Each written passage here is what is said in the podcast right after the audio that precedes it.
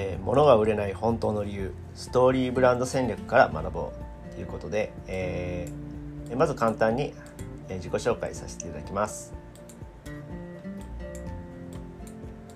えー、スユニーと言います、えー、アラフォーフリーランサーです、えー、スキルゼロ人脈ゼロお金ゼロの元サラリーマンです。駆け出しのフリーランスや副業サラリーマンを応援しています。ライバルが少ない田舎で生活しています。コピーライターをやってます。で、ワードプレスのウェブ制作で月30万円稼いでます。ということで、え今回は、え他社には負けない商品を作っているのになんで売れないの？ということで、えー、まあ、あなたの商品が売れないのは、まあ、商品やサービスが売れないのはこう商品の品質や機能だけが問題じゃない場合があります。重要なのはこうストーリーです。商品にストーリー性がないから売れない可能性があります。そこで役立つのがストーリーブランド戦略っていう本がすごく勉強になるんですよ。これストーリーブランド戦略ってどんな本っていうことなんですけども、えー、ダイレクト出版社っていうところが販売している本です。でこの本の特徴っていうのが消費者に分かりやすく伝えることを重要視しています。で、えー、よく勘違いしがちなのが、えーと、物語の主人公、えー、この本で物語の主人公を消費者に置いています。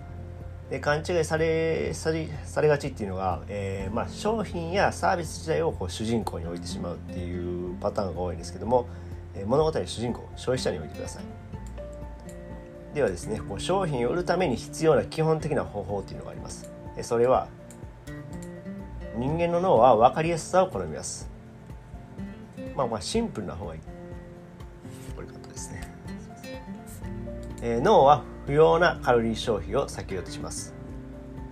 難しいこと言ったらこう人間ってこう何て言うかなオーバーヒートしちゃうっていうか例えばあの学校の先生とか難しい話されると眠くなっちゃうじゃないですか。であんな感じでこう、まあ、脳はこう不要なカロリー消費を避けようとするので、えー、簡単に伝えることが大切です。ということでシンプルに伝えるようにしてください。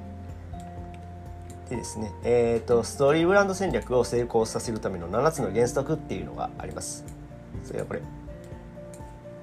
はい、1番主人公2番導き手の登場。3, えー、3番問題の特定。4番計画の掲示5番行動喚起。6番回避したい失敗、えー、7番成功する結末。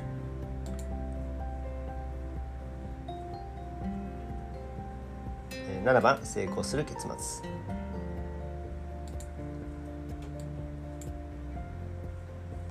ですね。えっ、ー、とまあこの7つがあるんですけども、えー、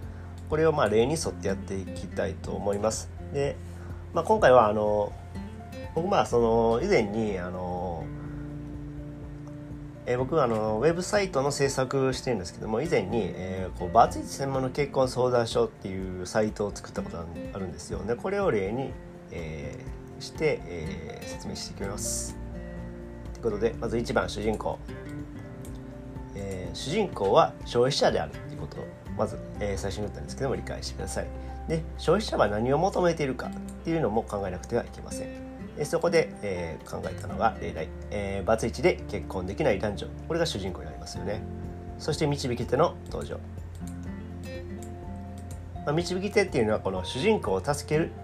あの、まあ、導き役ですよね。スター・ウォーズでいうとこうヨーダとかオビアン・ケノビとか、えー、こういった人が、えー、導き手になります。で例に沿うと、えー、こんにちは、まる相談所カウンセラーの杉木です。みたいに結婚相談所の、えー、カウンセラーが導き手となります、この場合は。そして3番、問題の特定。えー、消費者は助けを必要としてるんですよね。だから消費者や、えー、ごめんなさい、えー、商品やサービスに期待感を抱かせる必要があります。ここで、えー、例題。えー、バツイチは再婚するのが難しい。周囲に反対されるかもしれない。っていう不安を抱えている。そこで、えー、あなたはそんな不安を抱えていませんか、えー、しかし恋愛を諦めて臆病になる必要はありませんっていう問題を特定して、えー、挙げています。そして4番計画の掲示、えー、消費者が混乱し消費者が混乱しないような分かりやすい道消費者が混乱しない消費者が混乱しないような分かりやすい道筋を求める、まあ、この分かりやすい道筋っていうのが、まあ、計画性になるんですけどもこれを例に沿うと、えー、運命の相手が近くにいるとは限りません、えー、 Zoom 婚活なら全国どこにいても大丈夫、えーまあ、 Zoom とは Zoom とはオンラインでミーティングできるサービスです。日本全国からお相手を選ぶことができれば選択の範囲が大幅に広がりますというような感じで、まあ、ズームにスポットを当ててですね、えーと、計画を、えー、進めているという感じです。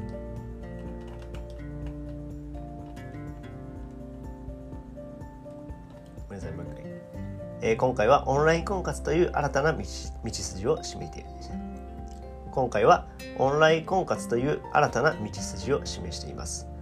消費者に日本全国の異性が選択範囲だという認識させて期待感を持たせるようにしています。そして5番行動喚起。消費者はこう行動を促されない限りこう自ら行動することないんですよね。だから具体的な行動をこう促すきっかけを作ってあげなければいけないんです。はい。ということで、えー、例題、えー、無料ズーム相談を受付中。え結婚相談所に申し込むのはちょっとそんな不安をそんな不安を抱えているあなたも安心してください、え当初では Zoom で無料相談を行っています。無料相談は初回のみとなっています。まずはお気軽にご連絡ください。っていう感じで、まあ、コード管理には2種類の方法があるんですよ。で1つ目は直接購入を呼びかける方法。2つ目は段落的に、えー、だ2つ目は段階的に行動を促して、消費者の消費者との関係を深める方法です。で今回は消費者が結婚相談所に対しての不安感を感じている可能性があるので、えー、とまずこう無料相談という形でこう消費者との距離を縮める戦略を用いました、えー、6番、えー、回避したい6番回避したい失敗、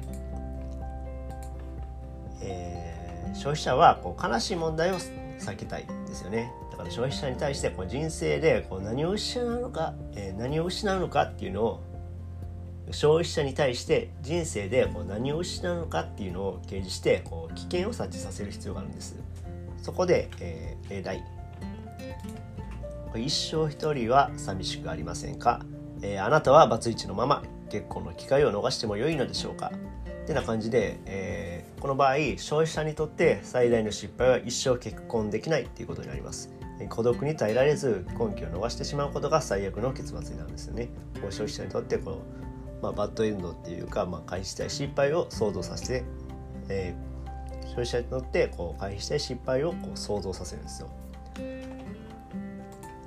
そして7番成功する結末。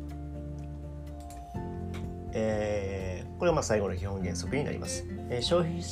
商品や、えー、サービスを購入した場合のイメージを消費者に伝える必要があります。えまあ、購入後こうどんな理想的な未来になるのかをこう明らかにさせるっていう感じですね。で例題、え、あなたには幸せになる権利があります。私があなたと一緒になって再婚のきっかけをお手伝いさせていただきます。返金制度もあるので安心してご利用いただけます。まずはお早めにご連絡ください。まあ、このようにこう消費者に結婚というゴールを設定しこう幸せなイメージをこう描かせる、えー、消費者に結婚というゴールを設定してこう幸せなイメージをこう描いてもらいますであとはこうシステムと返金についても案内してこう問い合わせボタンを設置したらこうストーリーバウンド戦略の完成です。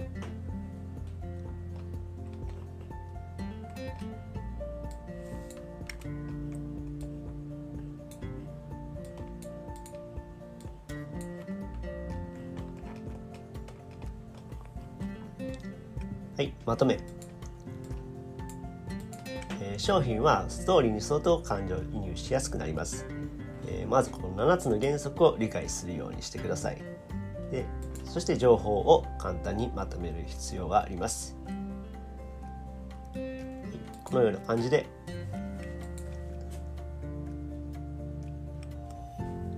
もう一回いきます、えー、そして情報を簡単にまとめる必要があります。え脳はカロリー消費を嫌うため情報を簡潔にまとめて分かりやすく伝えるようにしましょう。えストーリーブランド戦略は、えダイレクト出版で販売してるんですけどもこう全額返金が対応してくるんですね。これまあすごいんですけども、えー、購入日から90日以内やったら、えー、返金してもらいます。ただしこう同じ本の返品は1回だけになります。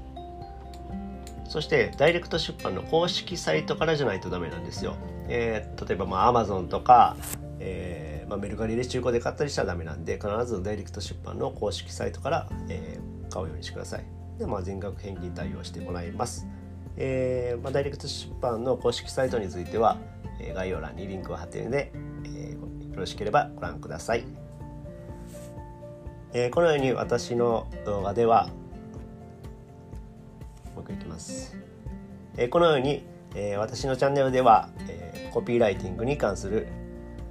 コピーライティングに関することや、えー、ワードプレスの設定またウェブサイトの制作について発信しています、えー、ブログツイッターもやっているのでよろしければご覧ください、えー、最後までご覧いただきありがとうございました。それではまた。